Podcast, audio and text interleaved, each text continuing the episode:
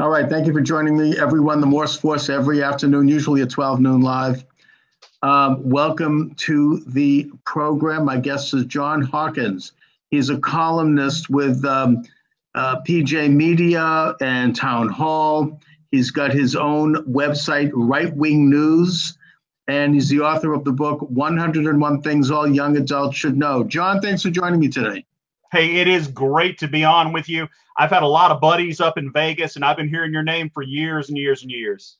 In Vegas? Well, yeah, in Vegas and, ah. and Nevada. Am I saying it right? Is it Nevada or Nevada? Because I know no, my I'm friends actually, yell at me. I'm actually, in, I think that you and I both have gotten our identities confused a little bit here because I'm from Boston.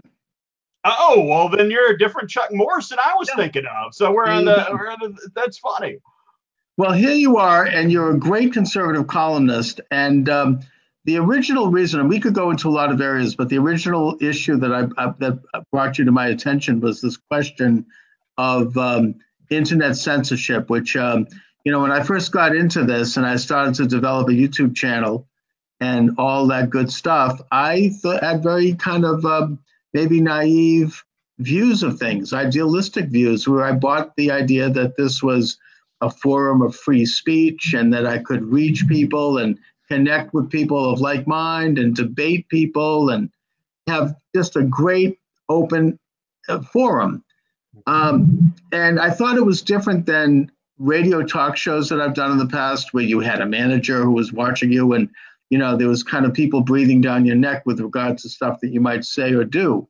Mm-hmm. And um, and yet now I, I suspect that that's not the case. That you have gatekeepers who are, eh, for lack of a better word, censoring speech, particularly anything that's to the right of center um, or conservative speech. Now, first of all, John, in your experience, is this the case? And if so, how do they do it? Well, first of all, it's absolutely the case. It hasn't always been. Like, I, just to give you an example, I used to run a 2.6 million person Facebook page. I mm. spent tens of thousands of dollars on Facebook advertising. So when I talk to you about Facebook and stuff, I'm one of the guys who was who's been doing it. Like, you know, 99% of the people haven't. So they used to let you go. I used to defend Facebook on this kind of thing, but what started happening, I think personally, is that the Facebook pages, the conservative ones were out there, had an enormous impact on the 2016 election. Mm. I believe that that Facebook pages like ours and other similar ones helped elect Donald Trump. I say that because from what I noticed, out there is that you had this huge group of conservatives who look they didn't watch fox that much they didn't know much other than they liked god guns in america but they were sort of instinctively conservative and those people loved donald trump and we reached them by the millions and millions so those people got turned on to the electoral process and they got trump over the hump so then you started seeing the media push these guys. Oh, fake news. And fake news, by the way, is everything conservative to them. That's what they considered fake news. So Facebook started cracking down. It has cost them a lot of money to do this. Uh, but just to give you an example, at our peak, we hit something like 27 million people in a month. So a lot of people. By the time uh, I, I wound down, or was winding down Right Wing News, we're down to two and a half million per month. And that was on a bigger page. So what happened is they just started working us down. Now there's a lot of different ways they could do it. I can I can give you all kinds of ways. Just mm-hmm. to give you one example, we had a secondary page with a half million people. One day it gets suspended.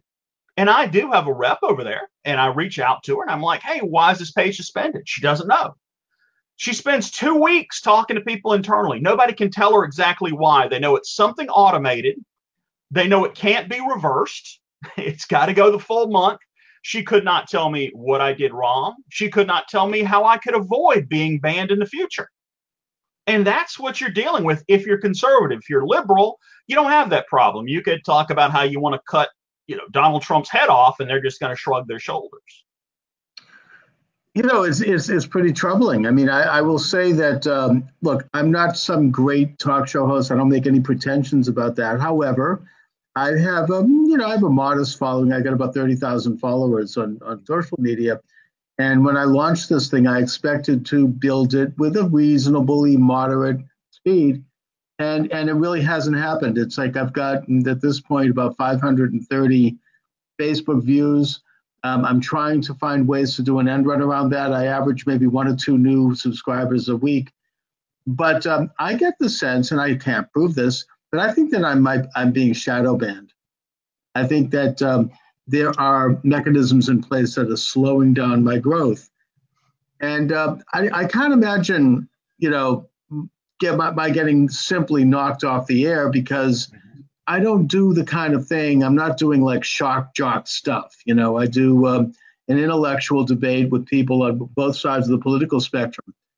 And uh, but yet, you know, I am pretty conservative, and I think that um, probably I've come to the attention of the gatekeepers, and that's what we're looking at here at Facebook and at now apparently at Google and uh, even at Apple.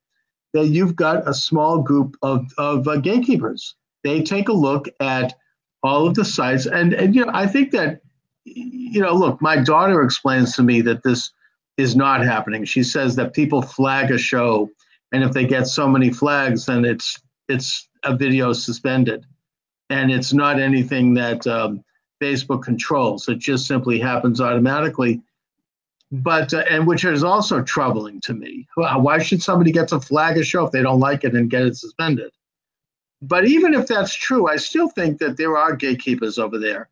And it's probably a small group of people who are deciding what is featured and what isn't. Do you think that's true? Absolutely. In fact, let me give you a couple of very relevant stories. Uh, well, the first is I got pulled, I, I, got what are called community standard violations like eight or nine times when I was running this Facebook page. What would inevitably happen is someone would look at an image and they would decide that image was over the line and they would suspend my account for three days. So I would reach out to my rep at Facebook, and I was big enough to have a rep at Facebook. And they would look into it. And every single time, every single one. They said, oh, this was a mistake. So, like, there's eight or nine mistakes. Now, was anybody ever fired or punished for that? To the best of my knowledge, no. But that's it. You have a bunch of liberals looking at stuff and saying, oh, well, this is over the line. This is, but they're not going to do the same thing to other liberals. They give them a pass. And just another thing you've seen, and this is on a similar uh, network, YouTube. YouTube, if you're creating a video, a lot of people don't who have never done one don't know this, but it can be a lot of production time. Like it can be, I mean, you might spend if there's a lot of uh, a lot of work put into, you might spend 15, 20 hours prepping the video. So when Facebook comes along and demonetizes people for being conservative, and they have done that, PragerU is sued for that. Mm. PragerU, there's mm-hmm. nothing objectionable, nothing offensive. They're just straight conservative, very successful But when they come down and do that, what they're saying is, well, we haven't banned you from our site. Yeah, but you made it impossible to get advertising. Are people really going to spend 20 hours working on a video if YouTube is not going to let them make any money off of it? So you have that going on. A- another great example, and this is pretty recent Gavin McInnes, Proud mm-hmm. Boys. They just got kicked yeah. off of Twitter. Right. They, they didn't have any, I mean, there was no violation site, anything. It's just like, we don't like you, you're gone. We think you're an extremist group based on what a bunch of liberals tell us, not even based on what they are or what they say. I mean, this is a group that they were they were trying to tar as some kind of white supremacist group, but they have minority members.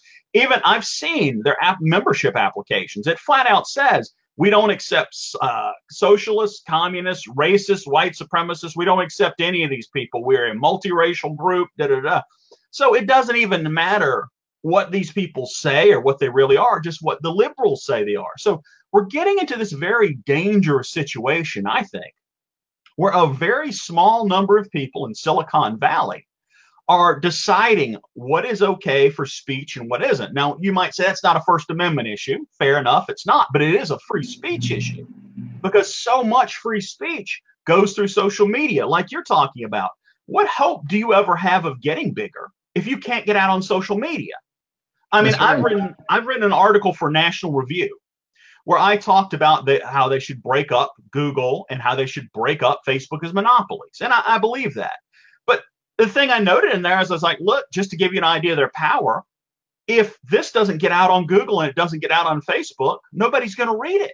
I mean, a few people at National Review will read it, but it has no chance you're, of getting out to a wider audience. You know, it's like what Bill Gates said back in the um, in the in the 1990s. He said if someone if a business doesn't have a website by the year 2000, they're not going to be in business. It's the means. It's the main means of communication today. It's like it's like telling a group they can't have a telephone in the 1940s. You know, it's uh, it's simply uh, something that has become the equivalent of a utility, even though it's still a private company. And that, of course, brings it to the the uh, the paradox for conservatives, which is that we don't want to have the government interfere with a private company other than what's absolutely essential. But here we are asking the government, the Congress particularly, to come in and investigate these private companies and to regulate them or to perhaps, as you say, bust them up like, like the old trust busting uh, work of Teddy Roosevelt when he busted Standard Oil into five companies. Um, and, and uh, on a practical level, could that be done and how would that work? I mean, what do you do? Make three or four Googles or maybe two or three Facebooks? You know, I mean, well, what I mean is we're talking here about simply the dissemination of data. How can that be done? I mean, do, can you comment on on what that might look like? Because I agree with you. Sure, and I know this is a dilemma for conservatives that they look at this and they go, well, you know, I, don't like to see the government interfere in the marketplace at all, but the government does all the time. I, don't think it's something we should be absolutists about. We haven't been before. This is something with a long conservative pedigree. Ronald Reagan broke up uh, Ma Bell. I mean, so this right. is something that goes all the way back with conservatives for decades and decades. So, how would it be done? When you're talking about Google, for example, Google's got a lot of parts. Google is not just a, I wouldn't consider them dangerous just because they're a search engine and they control uh, 75% of the searches in the United States. They also control the ads. So they can hurt you with ads. I think you start looking at things like ads, you split them off. You split YouTube off. You split uh, some of these other things that they have, like Gmail, you split it off. I don't know how many corporations you split it into, but when you take all these things away so they can't do it, then you you start to get a little bit more fairness in there. I think with Facebook, Instagram and WhatsApp, split them off from Facebook. Even if you have just one Facebook in there, those are competitors. Those are competitors that were taking shares of the market. That's why they bought them. Let them have a chance to move up. And see, this mm. is why Facebook and Twitter and Google can be so abusive because they're monopolies. It doesn't matter whether you're talking about a corporation or the government. When you only have one person running everything, you're going to get abused. Imagine if we only had one restaurant in the United States. If the only restaurant was, it doesn't really matter, McDonald's, Taco Bell. Taco Bell wouldn't be so bad. No, I'm just kidding. Uh, McDonald. Let's say you only had one McDonald's. How do you think mm-hmm. the service would be if you couldn't go to any other restaurant? How do you think the uh, prices would be? What would happen if McDonald's started doing what the left is encouraging everybody to do now, which is start saying, "Hey, conservatives can't eat here." I mean, keep in mind these are people who are out protesting because a Tex-Mex restaurant proudly served Jeff Sessions.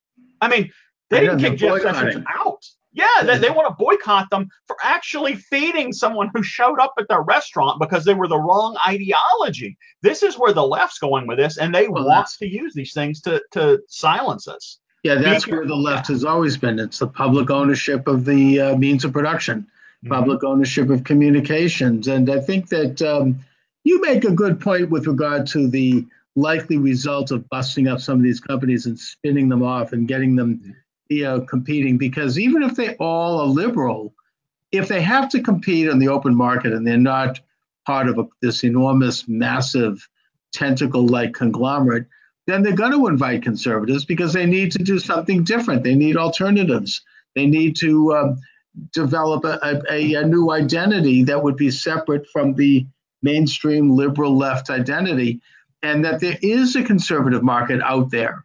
You know, there is, uh, you know, I suppose it's the TV equivalent of the development of Fox News. Not that Fox News is some great conservative media, but you know, Fox News and I suppose you could say Breitbart and some others. You know, they they are competing and that they are get, drawing audience and that they are at least causing some uh, challenge to this massive, what was actually a massive liberally controlled media conglomerate in terms of the big three networks, which tended to coordinate with each other and cover the same stories and leave out the stories they didn't like. So, you know, I think that uh, this is a question in a way. I mean, the whole reason why they set up government apparatus in that regard was to avoid the possibility of monopoly and and single ideologies taking over. So I suppose you could apply that to uh, to the internet and maybe see some real competition and give people a chance to you know not have to goose step to the left every minute, which is what these uh, these gatekeepers want to want to uh, to do. And of course, I feel nervous even saying that because here I am on Facebook, right? Mm-hmm. Here we are. I subscribe to BeLive TV, which is great on Facebook, and yet I'm criticizing it. So you know, as Fred Friendly said when uh, during the McCarthy hearings, putting aside that issue because I actually we could talk about whether Joe McCarthy was right. I think he was, but that's beside the point. He said, if the fear is in this room, let's do it. They were afraid to do this uh, a hit piece on McCarthy, of course, putting the, putting aside the question. And and so that's what I'm saying now. If the fear is in this room, let's do it. I'm going to continue to talk about issues I care about and just hope that um, that I'm not pulled for it. Um, Alex Jones, of course, was recently pulled simultaneously, all on the same day. From uh, from his uh, his networks and his channel on Apple, Google, uh, Facebook, and Spotify, and then a couple of others followed after that: Twitter, uh, Stitcher, and by the way, all these people carry my show too. Mm-hmm. And uh, it looks an awful lot to me like collusion. Uh, you know, this is uh, antitrust laws are in place to avoid that kind of thing. I mean, that's why they were set up back in the 1880s by Senator Sherman. You know, companies aren't supposed to like plan and coordinate like that mm-hmm. to go after one thing or to do one thing. And yet, Alex Jones, and I didn't, I never really listened to him either. I mean, I years ago I interviewed him, and I feel bad looking back on it because I gave him a really hard time. Mm-hmm. But um, I, I, since he was removed, obviously, I decided, well, I'm going to listen, see what he's about. And so I downloaded the app, which is available, the InfoWars, still on Apple, although they're saying that that might go very soon. And he's great. I mean, he's uh, he's actually increased his audience. I think his his app now has more than doubled its audience. It's up to five million people, and he hasn't been slowed down at all by this. He's just continuing to, if anything, this very well may be one of the first examples of where this monopoly is starting to crack. However, Alex Jones is in a position where he's built up such a huge audience. But for somebody like me or some of the other you know, small town, you know, kind of, you know, nobodies, I'm not criticizing myself here, but you know what I mean. Mm-hmm. They could pull me off in a minute. Nobody would ever care. You know, no one would bat an eye. Nobody would even know. So that worries me. It should worry you. Um, Alex Jones, I am not a fan of the guy. I think he's enormously talented as a broadcaster. Yeah. Really crazy conspiracy stuff mixed in with some actual news reporting. So right. that's that's where people like him because he does actually break some news but then he'll be breaking news about how Sandy Hook was a false flag organization, you know, so some crazy stuff too. But the problem with coming out for these guys and saying, all right, we're not going to allow Alex Jones on our site anymore. Well, so who else? Who's next after Alex Jones? Because there's right. always a next. Because once you set the precedent and say, all right, well, we think this guy's conspiratorial. We're going to get rid of him and he's prominent on the right. Well, you know, you set a precedent and who's going to be the next person. What are you going to do, for example, if you're conservative, if they ban people who are like pro life off of the platform? Well, are, are the other conservatives? Well, people who criticize global warming. Who crit- and I mean, listen, this stuff is not that far fetched. I mean, they are already kicking people off who I, I think are just mainstream conservatives. I consider Gavin McInnes yeah. who's kicked off Twitter, a mainstream conservative. Thank and, you. I was okay. shocked by that. Not yeah. to mention, uh, even Ben Shapiro, he's bringing a lawsuit. He's had 90 videos removed, not just uh, demonetized.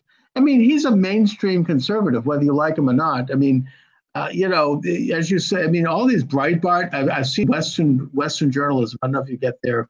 their uh, yeah, I'm very familiar with those guys. Yeah, and um, yeah, you know, they they say that they've they, have they have had their their traffic reduced by about a third since this More whole thing. That. More than that, my friend. Yes. Sarah Palin, her mm-hmm. following has been reduced by about a third.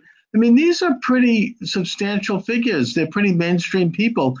And as far as like conspiracy analysis. So what? Mm-hmm. I mean, he's not advocating violence. He's not. Um, I mean, I don't even think he said what they said he said about Sandy Hook. He just said he thinks it might be something about it might be fishy in terms of um, you know whether or not it happened. I mean, I, now I reject that. I think that's ridiculous. But I mean, that's free speech. But you know, see, there, there you go. That's the dangerous part because if you want to say, "Hey, someone's advocating uh, violent attack," on Barack Obama. Okay, ban them. I, I think they should go. You know, or, or van or, or you know, they okay, they're they're you know breaking the law. But when you start yeah. getting into, I'm going to judge whether this speech is good or not, and then based on whether I think it's good or not, I'm going to kick you off. I think you're getting into very dangerous territory when you're talking about uh, these social media monopolies of, of that, are, that are just controlling a lot of our speech that are that are so much of the media runs through these days i think that's very very dangerous because what they're doing is very very arbitrary. I don't agree with a lot of people. They've kicked off of there. And i, I mean how do you justify for example kicking gavin mcinnes off and not kicking antifa off how do you justify, you know, leaving well, yeah, you, you don't, you know, I mean, you're just making a very arbitrary decision and saying, I think you're bad, so I'm kicking you off. I, I just think that's unhealthy and dangerous given how powerful these companies have become. Well, you you brought up the issue of Antifa. There's a group who is violent. They, by their own admission, and they're out there doing violence. They're terrorists. I mean, they uh, during this past weekend, this big so-called, you know, white supremacy rally, which didn't really matter much. It was mostly Antifa out there fighting police and throwing, you know, rocks and eggs at policemen. And then um, CNN, actually, one of their commentators referred to them as anti-hate, which is really kind of amusing. But but the fact is that here you have a group that is actively, openly advocating the overthrow of the United States government and of our society, both through viol- open violence and subversion. That that's in violation of the Smith Act of 1940, which which was basically saying that about the uh, the communist conspiracy at the time. But the thing is to, to speculate on conspiracies, that's not overthrowing the government. That's simply, I mean, that's what media is supposed to do. They're supposed to look at political conspiracies. Now, whether or not they are, are, are right or whether they might be crazy, that's up for the up to the public to decide. I mean, that's part of the debate. I mean, if they're completely crazy, let's have the debate and let's trust ourselves to have that kind of a debate. There's, um, you know, as long as they're not like fomenting violence against the government, they're not fomenting violence against anybody. They're not fomenting genuine, like, you know, hatred against any group. And I don't think that that it does. I mean, and and to the degree that it does, you have those people left on the air, as you say. Antifa has a ton of Facebook pages. They've got Facebook pages in every region of the country, and nothing has happened. In fact, one of their guys, and it's on YouTube now, has called for killing President Trump. Isn't there laws against that? You know, I mean, this is, um, and it's there. It's not removed. Mm-hmm. Yeah, you know, and I, I, think we get into the whole debate over whether these social media networks are publishers or platforms because they want to say we're platforms. Hey, we people can post what they want, we're not responsible for it. Now, you, you're a publisher. If you say, hey, this John Hawkins guy's a jerk, you don't ever have me back on your show again. If you like, you know, one particular type of commenter, let's say you like ultra libertarians, that's all you bring on your show. That's your choice. You're a publisher if you're going to say I'm a platform and I'm not responsible for all the stuff on my service, and you, you really are not supposed to be going out and saying ideologically, I disagree with these people, so they're not allowed to talk anymore. That's sort of getting into the publisher part of the territory where you're publishing and choosing. And there are legal ramifications to that that go with it. I mean, they want the protection of being a, uh, you know, of being a platform and saying, hey, we're not responsible for this. But they want to come out and say, well, we are responsible. We're going to pick who's allowed to talk and who's not.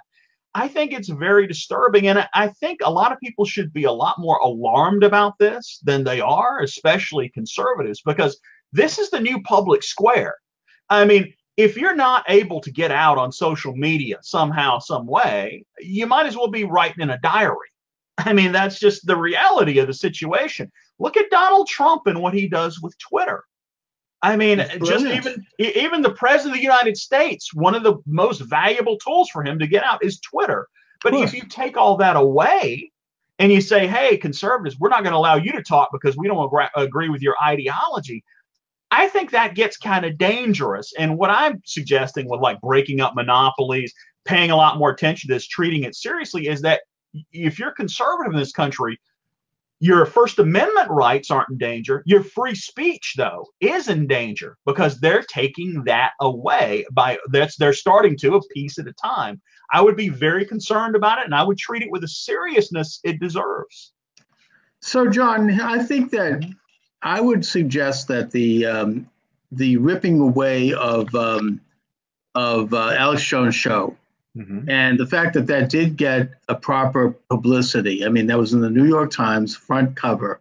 It was the main topic of talk radio around the country. It's something everybody knows about. Mm-hmm. And, um, you know, it was done in the context that he, he was demonized for reasons that are not named. I mean, even if he did claim that um, Sandy Hook was a false flag, which is ridiculous, but mm-hmm. it's free speech, he did that. That must have been five years ago. Why now? Yeah. Why all of a sudden, in the same day, they're, they're deciding to simply take his show away just before the midterm elections? It's obviously censorship. It's obviously the beginning. It's the first salvo, I think, of what President Trump accurately calls the deep state and their fellow coordinates in the um, in the big, big um, Silicon Valley um, media starting to remove opinion. Now, I mean, uh, I'd further point out that um, Alex Jones, one of his commentators, and I've been listening to him since, and it's very, very good. He claims that it's the communist Chinese influence because they have a lot of intersectionality, cross sections with uh, both Apple and Google, and that they've uh, both of those companies have quietly agreed to censor content for China, and that they're basically doing that here. You know, it's a similar. Um, phenomena. Having said all that, what do we do, John? What do we do now as conservatives? You are one of the biggest uh, online conservative commentators in the country. You have millions of followers. You're experiencing this as well. So, what do you tell people like me, like my listeners, like conservatives in general, who are trying to have influence online? They're trying to develop an internet persona. What do we do? I think it's a tough situation. There's a number of things you can do. There are no decisive things you can do, unfortunately. You can advocate, like I do, for splitting up Google and Facebook as a monopoly. I think you can encourage your people in Congress. Let them know you're you're uh, upset about this and worried about this. You have started to see members of Congress who've gotten Facebook up there, have gotten Zuckerberg in front of them, and have started asking him some hard questions. That actually is very beneficial because the last thing they want is to get on the wrong side of the government. So it makes them think twice about what they're doing. Looking for alternatives is good. If you can find a decent alternative to any of these sites and you have the opportunity to do it, support them. And uh, the other thing that's important is when someone gets kicked off of these sites, make noise about it. Don't let it just say, ah, oh, well, they kicked off so and so, who cares? These guys and Alex Jones, and Alex Jones is the easy first one to take down. Like, oh, it's crazy old Alex Jones. You know, what do you say when it's Rush Limbaugh? What do you say when it's Sean Hannity? And and I got to tell you, it may be one day because the way these liberals, the way their mind works, is for a while, like the rest of us, it's all about money. Hey, how much money can I make? I can make more money if conservatives use my site. Great. But they've gotten to the point now where they're monopolies and they have complete control. And the ideology on the left, the, the way people are pushing is all right, well, let's start shutting these guys down. And you're seeing that start to infect what they're doing. It's infecting the algorithms they're creating that control what gets out there. And they're looking for opportunities to cut us off. So, like I say, just keep making making noise, looking for alternatives, letting your people in Congress know you're very concerned about it. Those are very good suggestions, but I want to bear down a little bit on the so-called con- alternatives. Still there? Yeah. Can you hear me? Uh, okay, I think we may be done. No, no, no. We're here. You can. Huh? I guess I lost. Uh, that's interesting. I didn't do anything. Maybe I've been knocked off. Um, anyways, I wanted to ask my guest to talk specifically about some of these alternatives. Uh, I'm going to get him back on. I'm going to call him and get that information because that was practical for me. And uh, maybe I'll do um, I'll do a program on that. Anyway, I want to thank you for watching, everyone, today. Hopefully, this will uh, properly stay on uh, Facebook and uh, be downloaded to YouTube and all the other servers, as I do generally. And uh, of course, before I go, I want to mention briefly, get a quick and maybe shameless plug for my books. My books, my books, available at Amazon.com. Just look up my name, Chuck Morse, Morse like Morse code, M O R S E, and you will see all of my nonfiction books come up. So check them out as well. And please subscribe on YouTube. Thanks for watching, everybody, and have a good